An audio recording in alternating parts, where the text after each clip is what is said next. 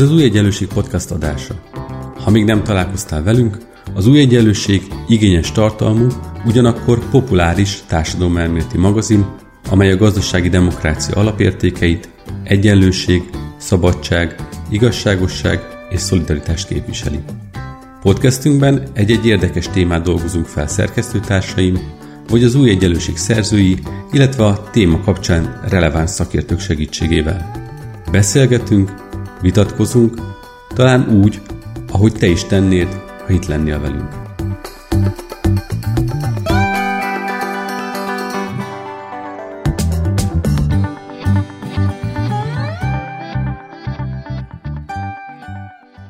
Szeretettel köszöntöm az Új Egyenlőség Podcast hallgatóit. Én Kis Ambrus vagyok, az Új Egyenlőség szerkesztője és a mai adás házigazdája.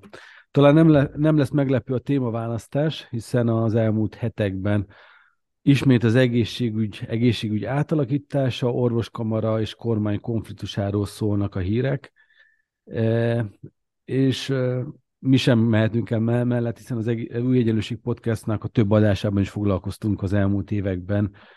Az egészségügy rendbetételéről, milyen e, kormányzati tervek lehetnek az asztalon, és az egyik egészségügy kapcsán állandó beszélgető társam most már tulajdonképpen Rékasi Balázs, orvos, szakközgazdász, egészségügyi menedzser, aki hát most már nem először van itt velünk a stúdióban. Szia Balázs, köszönöm szépen, hogy elfogadtad a Kösz, Köszönöm szépen én meg a meghívást, és, és örülök, hogy beszélhetünk erről a témáról, mert azt gondolom, hogy ez az egész orvoskamarás téma, ez messze túlmutat pár orvos véleményén ennek komolyabb társadalmi jelentősége van több szempontból is. Na mielőtt erre térnénk rá, szerintem egy kicsit lépjünk időben hátrébb. 2022 nyarán járunk, történetünk szempontjából, amikor tulajdonképpen már egy átalakítási folyamatban lép be egy új egészségügyi kormányzat, Ugye azért mondom, hogy átalakítás folyamatában, hiszen az egészségügy kimondatlanul, de tulajdonképpen a belügyminiszterhez tartozott a Covid óta szinte végig. Volt egy bérrendezési próbálkozás, vagy hát ennek vitatlan voltak eredményei is, megpróbálták talán jobban szétválasztani a magánegészségügyet és a közegészségügyi ellátást, és elkezdődött valami fajta szakmai gondolkodás arról, hogy olyan lehetne az egészségügyi rendszert átalakítani. Aztán 2022 nyara, elindul egy párbeszéd az orvoskamara és a kormányzat között, amelynek sok eleme van, többek között az egyik ilyen eleme az, hogy valamit kellene kezdeni az egészségügyi kórházi rendszerrel. Picit ugye egy, ha valakinek deja vu érzése van, akkor utoljára 2014-15-ben merült ugyanez fel. És aztán, minthogyha ez a kérdés elsikadna, ezzel szemben jön egy hatalmas konfliktus az orvoskamara és a kormány között, amit mintha nem is láttunk volna jönni. Igazából talán semmiből érkezett meg egy pillanat alatt, legalábbis a laikus újságolvasók számára. De először kezdjük azzal, hogy mi is volt az egészségügyi reformterve a kormánynak, vagy mit gondolunk róla, hogy mit akart csinálni az egészségügyi kormányzat az átalakítás kapcsán? Hát itt az egészségügyi reform kapcsán most pártfüggetlenül el kell mondanom azt, hogy Magyarországon az egészségügy az még mindig a szocialista örökségek terhét nyögi. Tehát túlságosan kórházcentrikus az egész ellátás. És ezen így van, ahogy mondod, korábbi kormányok is már próbáltak változtatni, és a jelenlegi egészségügyi államtitkárnak is ez a mm, koncepciója és a víziója, hogy több megerősített alapellátásra van szükség, több járóbeteg ellátásra van, viszont a költséges ellátásokat, a kórházi ellátásokat, azokat csökkenteni kell. Nem csak a spórolás miatt, hiszen az egészségügyből nem lehet pénzt kivenni, de a jelenlegű forrásokat hogyan lehet hatékonyabban felhasználni, ez az egyik kérdés. A másik kérdés az, hogyha tudjuk azt, hogy kevés a személyzet, kevés a szakember, akkor érdemesebb, és ez ez azt gondolom, ez egy racionális, jól felfogható politikától független dolog, azokat a szakembereket koncentrálni, és koncentrált ellátási formában hatékonyabb ellátást nyújtsanak. Ez természetesen egy kisváros szempontjából, egy kisváros lakói és az helyi politikai közösség szempontjából persze, hogy veszélyes és káros. Hiszen én se szeretném kisvárosban lévő élőként azt mondani, hogy idáig tudtam, hogy ott van a kórház. Igaz, hogy férfi vagyok, és öreg, és nem fogok szülni, de mégis harcolok azért, hogy legyen szülészet abba a kisvárosi kórházba. Igaz, hogy soha nem fogom használni, de ha még használom is, használnám nál valamelyik rokonom, akkor is küzdök mellett érte, miközben, ha belegondolok, tudom azt, hogy mondjuk az a szülészorvos, még ha lenne is, aki hetente egy szülést vagy két-három szülést vezet le, annak milyen a szakmai felkészültsége, milyen a tudása ahhoz képest, aki mondjuk naponta operál, vagy műt, vagy, vagy vezet le, vagy bármilyen tevékenységet, orvosszakmai tevékenységet csinál, sokkal nagyobb gyakorisággal, sokkal összeszokottabb csapat mentén mellett.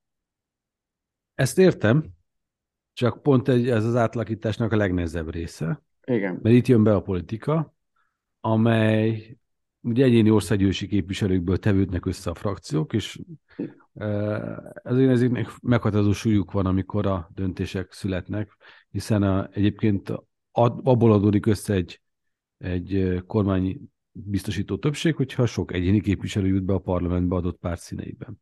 Majd jön az egyéni országgyűlési képviselő, és azt mondja, amit te is, hogy hát ugyan hozzám jöttek egy csomóan, és azok lehet, hogy egyébként, hogy őszülő férfiak voltak, de mindannyian azt mondták, hogy ebben a városban szükség van szülészetre, mert eddig elmúlt tíz évben is, meg az elmúlt ötven évben is volt itt szülészet, most is lennie kell szülészetnek.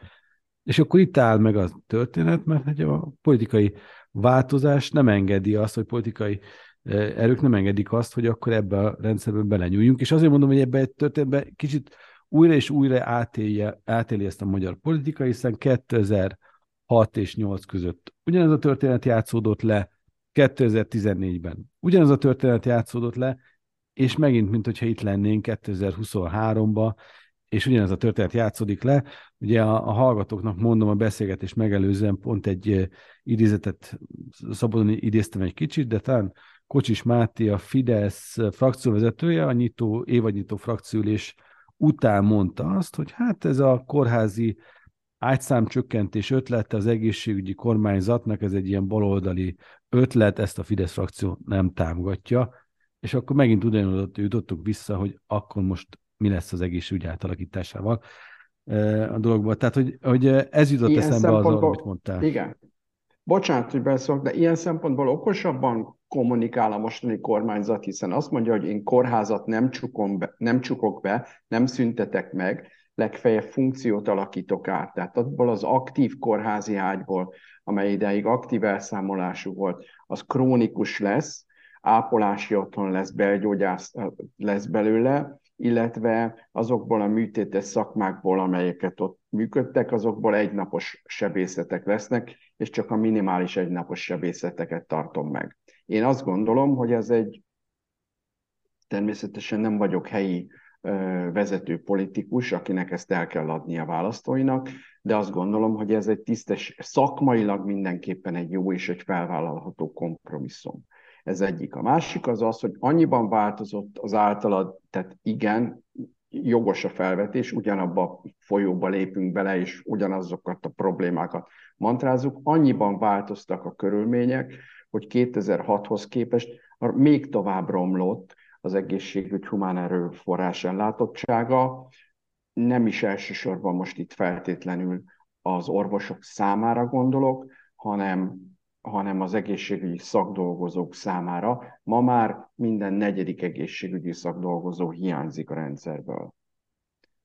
Ugye ebből következik az, hogy időnként vannak hírek, hogy a kedden három és fél négy között lehet szülni bizonyos városokban, nyilván túlhoztam egy kicsit, de nem sokkal, vagy egyáltalán abszolút meg is szűnik mondjuk a, szülészet, és nem azért, mert bezárják, hanem azért, mert nincsen személyzet, aki ellássa. Ennek ellenére, minthogyha maga az a gondolat, hogy a, akkor itt funkcióváltásokra lehet csinálni, tehát hogy a krónikus ágyaká váljanak a korábbi aktív ágyak, még mindig olyan tabunak számítana, amely nehezen lép át a politika, még akkor is egyébként, hogyha valóságban ugye ezek az ágyak nem léteznek, hiszen nincsen, hogy említetted, egészségügyi személyzet, aki ezt ezek mellett az ágyak mellett e, dolgozna. Szóval ez a kórházi... Itt a szülészetről mondhatok még Igen, abszolút egy magyarázatot a hallgatóknak? itt, itt igazából időközben, és majd erről beszélni fogunk, hogy 2020-ban ugye az orvosoknak megváltoztatták a fizetését, jelentősen megemelték. Ez egy nagyon jó döntés volt. A rossz része az az, hogy a szakdolgozóknak nem nőtt. De nem is erről akarok beszélni. Vannak bizonyos műt, hallgatóknak tisztába kell abban lenni, hogy vannak bizonyos műtétes szakmák, mondjuk ki őszintén, hálapénzből, a régebbi rendszerből ezek a szakmáknak a vezető képviselői simán megkerestek brut, nettó 5-10 millió forint közötti összeget havonta. Na most ezeknek a szakmáknak is ugyanúgy, mint a belgyógyászoknak, vagy a radiológusoknak, nem műtétes szakmák képviselőinek, a kormány egy sokkal jelentősebb, tiszt, az előbbi fizetésükhöz képest egy sokkal jelentősebb tisztességes fizetést ajánlott tisztán. Ez a fizetés az orvosok azt kell, hogy mondjam, hogy döntő részének nagyon vonzó. Viszont a műtétes korábbi hálapénzes szakmák tagjainak nem vonzó. Ezért van, alakult ki sajnos az, hogy bizonyos szakmák az utóbbi két évben teljesen kiürültek. Az onnit, ott dolgozók elvándoroltak. A szülészet tipikusan ilyen hálapénzes terület, ilyen hálapénzes terület az ortopédia, fülorgégészet, szemészet, ezek a szakmák teljesen sajnos kirültek, az államnak nincs meg az a flexibilitás, és nem fogta föl, hogy az itt lé dolgozóknak valamilyen másféle teljesítmény minőségi mutatók mentén differenciált fizetéseket kell nyújtani, vagy ezeket a szolgáltatásokat valamilyen más módon tudni kell megvásárolni. Ezt csak így kiegészítésként akartam mondani. Oké, okay, köszi. És akkor a történet szempontjából ugye ott vagyunk, hogy az egészségügyi kormányzat ugyanazt gondolta, mint korábbiak, tehát hogy több járóbetegellátás, több alapellátás, kevesebb aktívágyas ellátás, igen. És elkezdődött egy tárgyalási folyamat az orvoskamarával, és akkor itt most egy picit álljunk meg, hogy Szerintem ezt érdemes tisztázni, hogy mi az orvoskamara szerepe az egészségügyi rendszeren belül. Már csak azért is, mert lehet, hogy sokaknak elsőre a kamaráról az ugrik be, hogy van a e, iparkamarai hozzájárulás évente 5000 forint a cégeknek, és akkor ezzel tulajdonképpen kötelező befizetés teljesítik, jogokat nem vásárolnak. Ezért az orvoskamara ehhez képest sokkal másabb, de akkor itt a itt eh, kérlek, az segítsél abban, hogy mi, mit, milyen szerepe is van az orvoskamarának a Igen. rendszerben. Az orvoskamara az több mint egy száz éves, 120 valahány éves múltra visszatekintő szervezet, ez egy köztestület, sokkal több egy, egy, egy, egy magánszervezetnél ha a nem hivatalos magyarázatot, elmondom a hivatalosat is, és a nem hivatalos magyarázatot is. A nem hivatalos magyarázat, hogy a hallgatók megértsék, én azt szoktam mondani, hogy képzeljük el azt, hogy nekünk mondjuk van jogosítványunk, és, és örömmel vezetünk a városba. De holnap megengedni az állam azt, hogy nem kell jogosítvány egyáltalán ahhoz, hogy bárki vezessen, lehet részegen is vezetni, lehet jogosítvány nélkül is vezetni, szeretnénk mi ezt. Hát szerintem az egyértelmű válasz az az, hogy, hogy senki, még a jogosítványjal nem rendelkezők se józan pillanatukban nem szeretnék, hiszen jelentős mértékben megnőne a közúti baleseteknek a száma. Valahogy ilyesmi az orvoskamara is, azt gondolom. Tehát egy olyan köztestület, amely egy speciális tudással rendelkező, ö, ö, komoly szakmai tapasztalattal rendelkező embereknek a közössége, amelynek érdeke az, hogy a, nem csak a saját érdekeit védje, hanem a társadalom, a betegek érdekeit is védi. védi. Pontosan az olyan, elnézést a szója, most hirtelen nem tudok jobban, de kóklerek ellen, akik nem tartják be ezeket az etikai és szakmai normákat. Lehet ez a, és azért nem jó szó, lehet valaki olyan, aki tag és, és, és nem megfelelőképpen viselkedik, ez ellen is tud a kamara tenni. De természetesen elzárja magától azokat, akik nem megfelelő licenszek, nem megfelelő diplomák és nem megfelelő tudás birtokában szeretné ezt képviselni tagja lenni. Tehát ez igazából egy társa, tehát nem az orvoskamara nem arról van szó, hogy 50 ezer orvosnak a bulia, és ez olyan, mint mondjuk a, az előbb említett, említett testület, hogy csak befizetjük a pénzt, és nem látjuk a hasznát. Ennek a hasznát az orvostársadalom is látja, hiszen, hiszen biztosít egy szakmai színvonalat, garantál egy szakmai színvonalat, és ennek a hasznát az egész társadalom is látja, hiszen ugyanezt a, ezt a tudást, ezt a szaktudást, ezt ezáltal garantálni tudja. Okay, Tehát valahogy a kamara, egy, a hivatalos magyarázat az az, hogy egy összetartó hivadás rendi szakmai közösség, egy érdekképviselet, amely érdekképviseletnek feladata az, hogy a szakmai színvonalat is és az egészségpolitikai előrehaladást, fejlődést is, is támogassa. És igazából azért volt jó, és ezért vagyok szomorú, hogy itt tartunk, mert az orvoskamara az utóbbi időben egy reális és valós partnere volt a kormányzatnak a jövő egészségpolitikája alkotása szempontjából. Tehát a kamara nem azt akarja, és majd erről beszéljünk, hogy ő ellenszegül a kormányzatnak, ő benne van minden nemű jó akarásban és, és változtatásban, és ezt ilyen szempontból szeretném is leszögezni, hogy tudom, egy kicsit naív vagyok, de én hiszek abba, hogy a kormányzat is, Takács Péter és Pintér Sándor is jót akar, az egészségügy fejlődését akarja. A baj az az, hogy valahol ez a kommunikáció kettejük között ez félrecsúszott. És az orvoskamara korábban ebben partner volt, és pont azért csúszott félre, mert az orvoskamara úgy érezte, hogy hiába küzdködünk azért, hogy jobbá tegyük az egészségügyet, ha nem találunk meghallgatásra. Tehát példának okáért december 20-án megkapott az orvosi kamara egy változtatási törvénytervezetet, amire négy napja volt, 24-éig, december 24-éig én magam is, de, de az orvosi kamara vezetői, tagjai, számos ember véleményezte, és rengeteg javaslattal élt az egészre vonatkozólag. 22-én volt azt hiszem egy, egy, egy ülés, egy személyes ö, találkozás a kamara vezetése és az államtitkár úr között, ami nyilvános volt. Majd a meeting végén, by the way, megjegyezte a, az államtitkár úr, hogy tök jót elbeszélgettünk két és fél órán keresztül, de az egész jogszabálytervezet az már nyomdába van, és semmi értelme nem volt az egésznek. Tehát itt alakult ki igazából a félresiklás. Ez miből következhetett be? Tehát, hogyha, ha, és ugye ez az érdekes, az orvoskamara is ezt mondja, hogy ők konstruktívan álltak hozzá, sőt, tulajdonképpen ők alapjában támogatták is a kormány elképzeléseit, hiszen ahogy egyébként az beszélgetést is kezdtük, a kiinduló pont az már ismert évtizedek óta. Ugye lépések is voltak, hiszen ahogy te is elmondtad, az orvos bérek rendezése, hát az, az helyes lépés volt, még hogyha ez némely tekintetben azért korrekcióra szorul.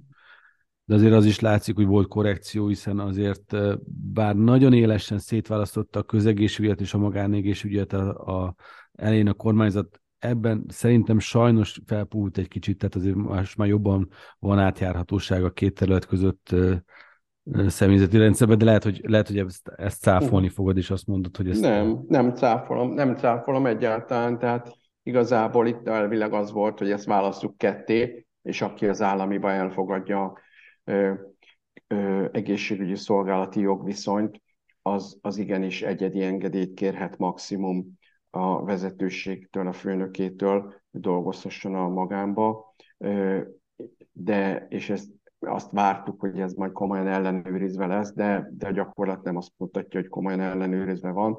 Tehát nagyon sok orvos van, aki igenis elfogadta a közszolgálati jogviszonyt, de igazából a magánban is legalább annyi órát dolgozik, ami igazából. Na mindegy, ez egy... Ez de egy nem, ez azért fontos, mert hogy egyébként bár én személyesen azt gondolom, hogy az volt a helyes irány, hogyha ezt a kettőt szétválasztják, ugye azért az is elhangzott annak idején, hogy ezzel óvatosan, hiszen szűk személyi erőforrások vannak, amik eddig megoszlottak a két rendszer között. Nyilván ez nem fog bűvölni, tehát senki ne várja azt, hogy akkor ugyanaz a szűk személyi erőforrás ellátja egyik fele teljes egészében a közegészségügyet, a másik fele a magánegészségügyet, tehát Sajnos ebben az átjárhatóság ez egy rugalmas reakció volt az akut személyi problémákra. Tehát, hogy azt akartam ezzel mondani, hogy azért volt korrekciós képessége a kormányzatnak, mintha lett volna tárgyaló képessége is, és mégis, ahogy te is említed, nem először, mond, hangzik el ez a dolog, hogy amikor a tárgyalások eljutottak egy szakmai egyeztetésre, akkor ott kiderült, hogy ez valójában egy áltárgyalás, hiszen egyébként a javaslat már ahogy mondtad, a nyomdában van, és most már csak el lehet olvasni az interneten, felesleges volt dolgozni ezzel kapcsolatban. De ennek ellenére még mindig csak december 20-án vagyunk, és március elején volt ez a nagyon drasztikus lépés, szóval a kettő között mi történhetett? Hát a kettő között mindenképpen az történt, hogy, hogy decemberben végén volt ez a, ez a pofon ütés a kamarának, hogy hiába dolgoztunk, majd, majd a kamarának, hát most kronológiai, a, kamarának időbe tellett, míg, míg megszavaztatta a tagokkal, hogy ezt, ezt, ezt, ez jó-e így, vagy nem jó így, és a kamarai tagok egyöntetően úgy döntöttek, hogy legyen egy köztestület összehívása, egy küldött gyűlés összehívása február elejére, és ez a február elejé köztestület, vagy küldött gyűlés összehívása egyöntetően, egyhangúan úgy döntött, hogy igenis, ki kell állnunk amellett, és most jönnek azok a fontos pontok, hogy a kamara nem amellett állt ki, hogy most nekem orvosoknak nőni kell a fizetésem, vagy nem értek egyet abban, amit az állam egyébként szeretett volna, vagy szeretne, hogy az orvosok 20%-át, a fizetésük 20%-át el lehet venni, csökkenteni lehet, és ezt majd differenciáltan újra visszaosztani, hanem első pont, amivel kiállt, az az, hogy, az, hogy az egészségügyek csapatmunka, és nem lehet az, hogy az egészségügyi szakdolgozóknak a bérét nem emeli a kormányzat. Itt zárójelben megjegyzem, hogy 2022 nyarán volt egy olyan ígéret a kormányzat részéről, hogy kb. 170 valahány milliárddal 23. január elejétől emeli a kormányzat, majd ez csönd lett, és a 22 végén decemberi jogszabályba az jött ki, hogy 2023 második felétől 50 milliárdot fognak erre szánni. Tehát ez egy jelentős különbség. Ez az egyik. A másik meg olyan szakmai kérdésekben vár el a kamara komolyabb választ a kormányzattól, hogy valóban együtt beszéljük meg, együtt, hogy találjuk ki, legyen egy konszenzus az ügyben, hogy hogyan lehet a háziorvosi ellátást megerősíteni, melyek azok a szakmai szempontok, indikátorok, amelyek elfogadhatóak, hogyan lehet a munkafeltételeket javítani, mi legyen az a motiváló értékelési rendszer, nem a jelenlegi fix bérhányad kárára, hanem hogyan lehet pluszt adni annak, aki pluszban dolgozik, ne legyenek korlátlanok ezek az áthelyezési lehetőségek, hiszen most egy orvos a megyén belül bárhová, bármikor, bármennyi időre, bármennyi plusz pénz nélkül átvezényelhető, és, és maradjon meg annak a lehetősége, hogy valaki nem közszolgálati ö, jogviszonyban dolgozik, hanem megmarad a, az úgynevezett ö, személyes közreműködői jogviszony, pláne az olyan területeken, ahol nagyobb flexibilitás következik, vagy, vagy várható. Ugye itt te is szóba hozod a házi orvosi ellátás megerősítése konszenzusos úton legyen, Igen. és a, ebbe keveredett még egy vita, és ezt kíváncsi vagyok, hogy akkor ez hogy értelmezett, ez az ügyeleti rendszer. Ugye a, talán a Covid alatt azt mondta a kormány, hogy egy megyében ő kipróbálja azt, hogy az ügyeleti rendszert azt ne korábbi módon az önkormányzatok szervezzék, hanem a mentőszolgálat lássa el. E, és mint hogyha beszélgettünk volna ennek kapcsán már az Új Egyenlőség podcastbe is, ahol azt mondtad, hogy ezzel az volt a baj, hogy nem, volt lesz, nem voltak meg a, a, a visszajelzések erről, hogy hogyan is működött ez az ügyeleti rendszer. Ez nem volt nyilvános, igen. Igen, de hogy, de hogy tovább ment a kormány, és azt mondta, hogy akkor ezt lényegben mindenhova kiterjeszti fokozatosan a dolgot, és azért ebben azért volt ellenállás az orvos társadalom részéről, illetve aggodalom, hogy akkor ez hogy fog működni majd, hiszen bár a mentőszolgálat, ahogy elmondtad ebben a beszélgetésünkben, a, és ezt a adást ajánlom az új élőség podcast hallgatók figyelmével visszakereshető a szokott helyeken, szóval ebben elmondtad, hogy azért egy egy megyébe könnyen megoldani, hiszen ott átvezényelésekkel meg tudja oldani máshonnan a, az akut hiányt a, a rendszer, de hogyha mindenhol az mentőszolgálat végzel a ügyeleti rendszert, akkor ez azért már sokkal, sokkal problémásabb. És minthogyha ez lett volna szintén laikus újságíróként az utolsó ö, konfrontációs pont, legalábbis erre fűzi föl a kommunikációt a kormányzat, hogy hát itt el akarták tiltani, vagy, vagy eljárás, etikai eljárást akartak indítani orvosok ellen a kamara részéről, akik az ügyeleti rendszer kapcsán be akartak lépni, vagy, vagy, vagy ezt akadályozta az orvoskamara, mondja a kormányzat, és hát ezért volt szükség erre a lépésre.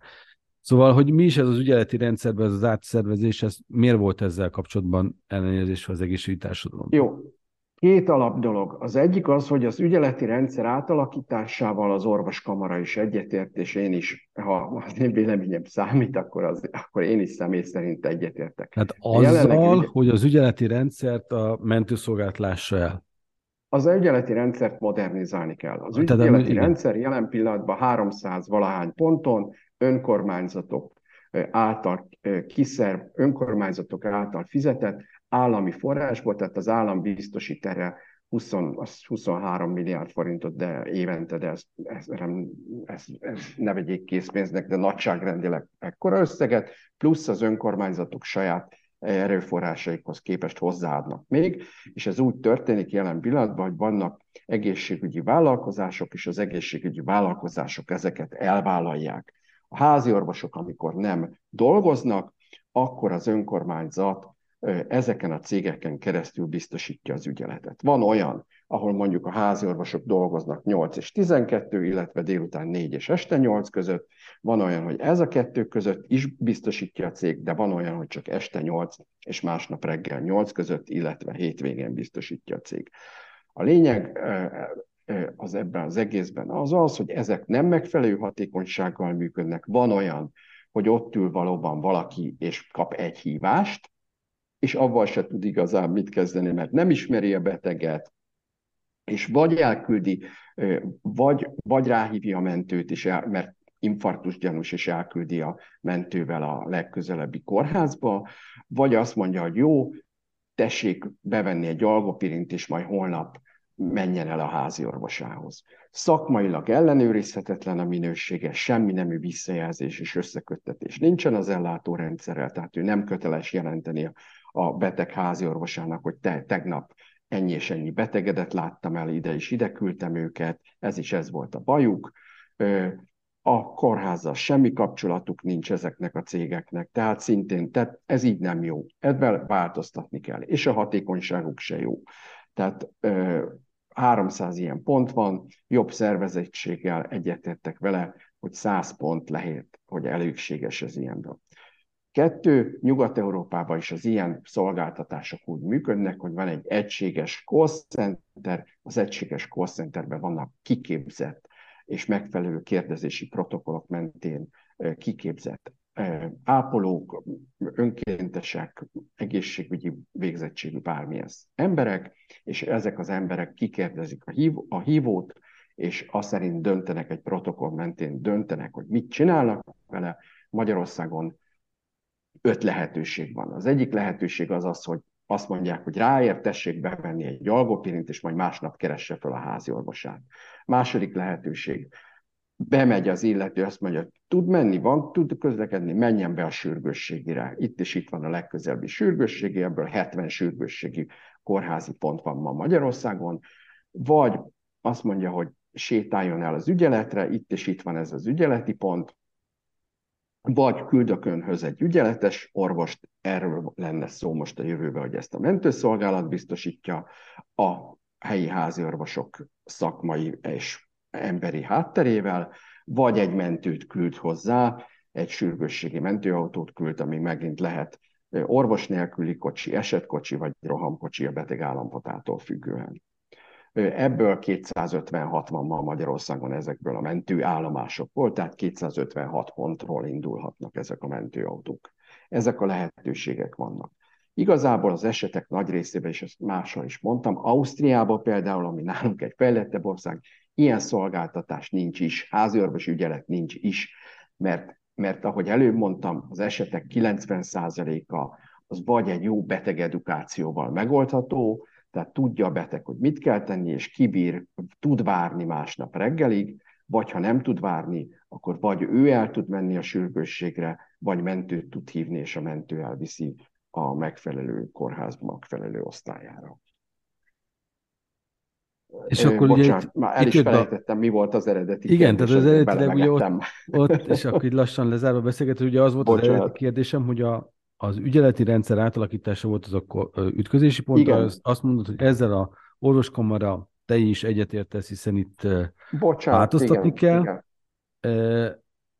De minthogyha igen, ez lett volna az, az ütkö, össz, utolsó összeütközésnek a vége. Igen, ezt, ezt, ezt elnézést kérek a hallgatóktól, ezt itt már annyira belemeghettem, hogy félrecsúsztam, ezt szeretném is tisztázni. Az ügyeleti átszervezéssel a, a kamara is egyetért, azt mondta, hogy nekem, az, mármint a kamarának az egyetlen és ez a tagok egyhangú döntése volt, ez egy tiltakozási eszköz, ez csak egy eszköz, nem, a, a meg, nem a, az ügyelet átszervezése van bajom, hanem ez egy eszköz, hogy azt tudom mondani, hogy úgy tudok erőt demonstrálni, és igazából a kormány ettől ilyet meg, és ez, ez, ez jó is, hogy, hogy tisztázzuk ezt a kérdést, ettől ilyet meg, hogy azokba, abba a két megyébe, ahol most ennek március 1 kellett volna indulnia, ott ne érezzük úgy a nézők, hogy az orvosok sztrájkolnak, a régi ügyeleti rendszer változatlanul működik, csak az új ügyeleti rendszert nem sikerül elindítani időbe azért, mert azokban a megyékben egy orvos se írta alá a, a, a szerz, az új mentőszolgálattal való új szerződését, mert azt mondta a kamara, hogy azért nem írjuk ezt alá, mert amíg nem tisztázzuk tisztességesen az, hogy a házi orvosoknak a munkafeltételei hogyan javulnak, milyen stratégiát, amit előbb elmondtam, a hosszú távú egészségpolitikai célokat nem értünk benne egyet, addig nekünk ez egy tiltakozási mód, ez egy eszköz, hogy figyelmet felhívjunk rá. Na ettől ilyet meg a kormány, hogy szemben mondjuk a tanárokhoz képest, akik megosztottak, sajnos, hogy megosztottak, nem tudnak egységesen fellépni. Ebben szemben az orvostársadalom egy egységes, határozott fellépést bizonyított, mivel ebbe a két megyébe egy orvos se írta alá ezt a szerződést. Csak ugye ennek már történelem a, a következménye már abban más szempontjából történelem, hiszen megszüntette a, a kötelező orvoskamarai tagságot, a kormány egy tolvonásra, hiszen pillanatokat átvitték a, a igen, és ezt szerintem ennek van egy jelentősége, hogy, hogy ez egy jó ö, ö, bizonyíték arra, hogy mennyire fontos egy, egy, egy szakmai szervezetnek az egységes fellépése, és természetesen különböző szakmák között van ö, erőbeli különbség. Az orvostársadalom igenis fontos, fontos a társadalom számára, fontos minden ember számára, és hogyha egy orvostársadalom be tudja azt bizonyítani, hogy a szakmai közössége nélkül nem lehet reformokat végrehajtani, az ő bevonása nélkül nem lehet igazi megoldást csinálni, akkor, akkor talán ennek jelentősége van a kormányzat számára is, hogy, hogy szükség van a szakmai vélemények involválására bármilyen változtatáshoz. Köszönöm szépen a beszélgetést. Egészen messziről indultunk el, hiszen egy beszélgetés elején szerencsére sokat tudtunk a strukturális problémákról beszélni, de a végén ugye azért mégis eljutottunk a máig, amikor a most már egy világos szerintem a hallgatók számára is, hogy itt a ügyeleti rendszer átszervezése nem önmagában volt a probléma, hanem a probléma az volt, hogy a házi orvosoknak a működési fel, körülményének a meg, kapcsán nem volt megegyezés, és egy tiltakozási eszközként az orvoskamara képes volt megszervezni saját magát, illetve pontosabban az orvostársadalmat. Ennek a jogi értelemben az egy null talán a kormánynál van, hiszen ő képes volt azt megtenni, amit egyébként szinte az első között állított helyre a kötelező orvoskamarai tagságot, hiszen 2010 óta van ez újra helyreállítva, majd 2023-ban elvették a kötelező orvoskamarai tagságot de ez a, ez a meccs az biztosan nincsen lefújva, hogy az elkövetkező hetekben, hónapokban de valószínűleg izgalmasnak lesznek az események. Én köszönöm szépen, Balázs, hogy itt voltál. Rékasi Balázs volt a vendégem az elmúlt fél órában, aki orvos, egészségügyi menedzser, szakközgazdász, és legfőképpen nagyon régi beszélgetőtársunk a új egyenlőségben, úgyhogy bízom benne, hogy pár hónap múlva ismét rendelkezésre állsz, és akkor is tudunk beszélgetni ennek kapcsán. Én is köszönöm a beszélgetést, mindig úgy elszalad az idő, remélem a hallgatók is úgy érezték. Köszönöm szépen, és hát azoknak a hallgatóknak, akik visszatérő vendégünk, tényleg nem lesz újdonság, amit mondok, de mindenképpen ajánlom a figyelmükbe a korábbi adásainkat is, de nem csak az új egyenlőség podcast adásait, hanem szintén az új egyenlőség keretében működő zöld egyenlőség, illetve kék egyenlőség podcast családot, amely kritikai pszichológiával, illetve a fenntartatóság kérdésével foglalkozik. Nyilván a szín alapján mindenki be tudja azonosítani, hogy melyik melyiknek a témája. Ezen kívül az újegyenlőség.hu oldalon pedig a legfrissebb írásaink találhatók meg, illetve azok a videókat is megtekinthetik, amik a offline rendezvényeinken rögzítettünk, ezek az a teljes beszélgetések a YouTube csatornánkon megtekinthetők. Én várom vissza a hallgatókat egy hét múlva is, hiszen hetente jelentkezünk immár az ötödik évadban ezzel a műsorfolyammal, és bízom benne, hogy a beszélgetések hasonlóan érdekesek és izgalmasak, és napi aktualitással bírnak, mint a mai volt, úgyhogy egy hét múlva találkozok, én Kis Ambrus voltam.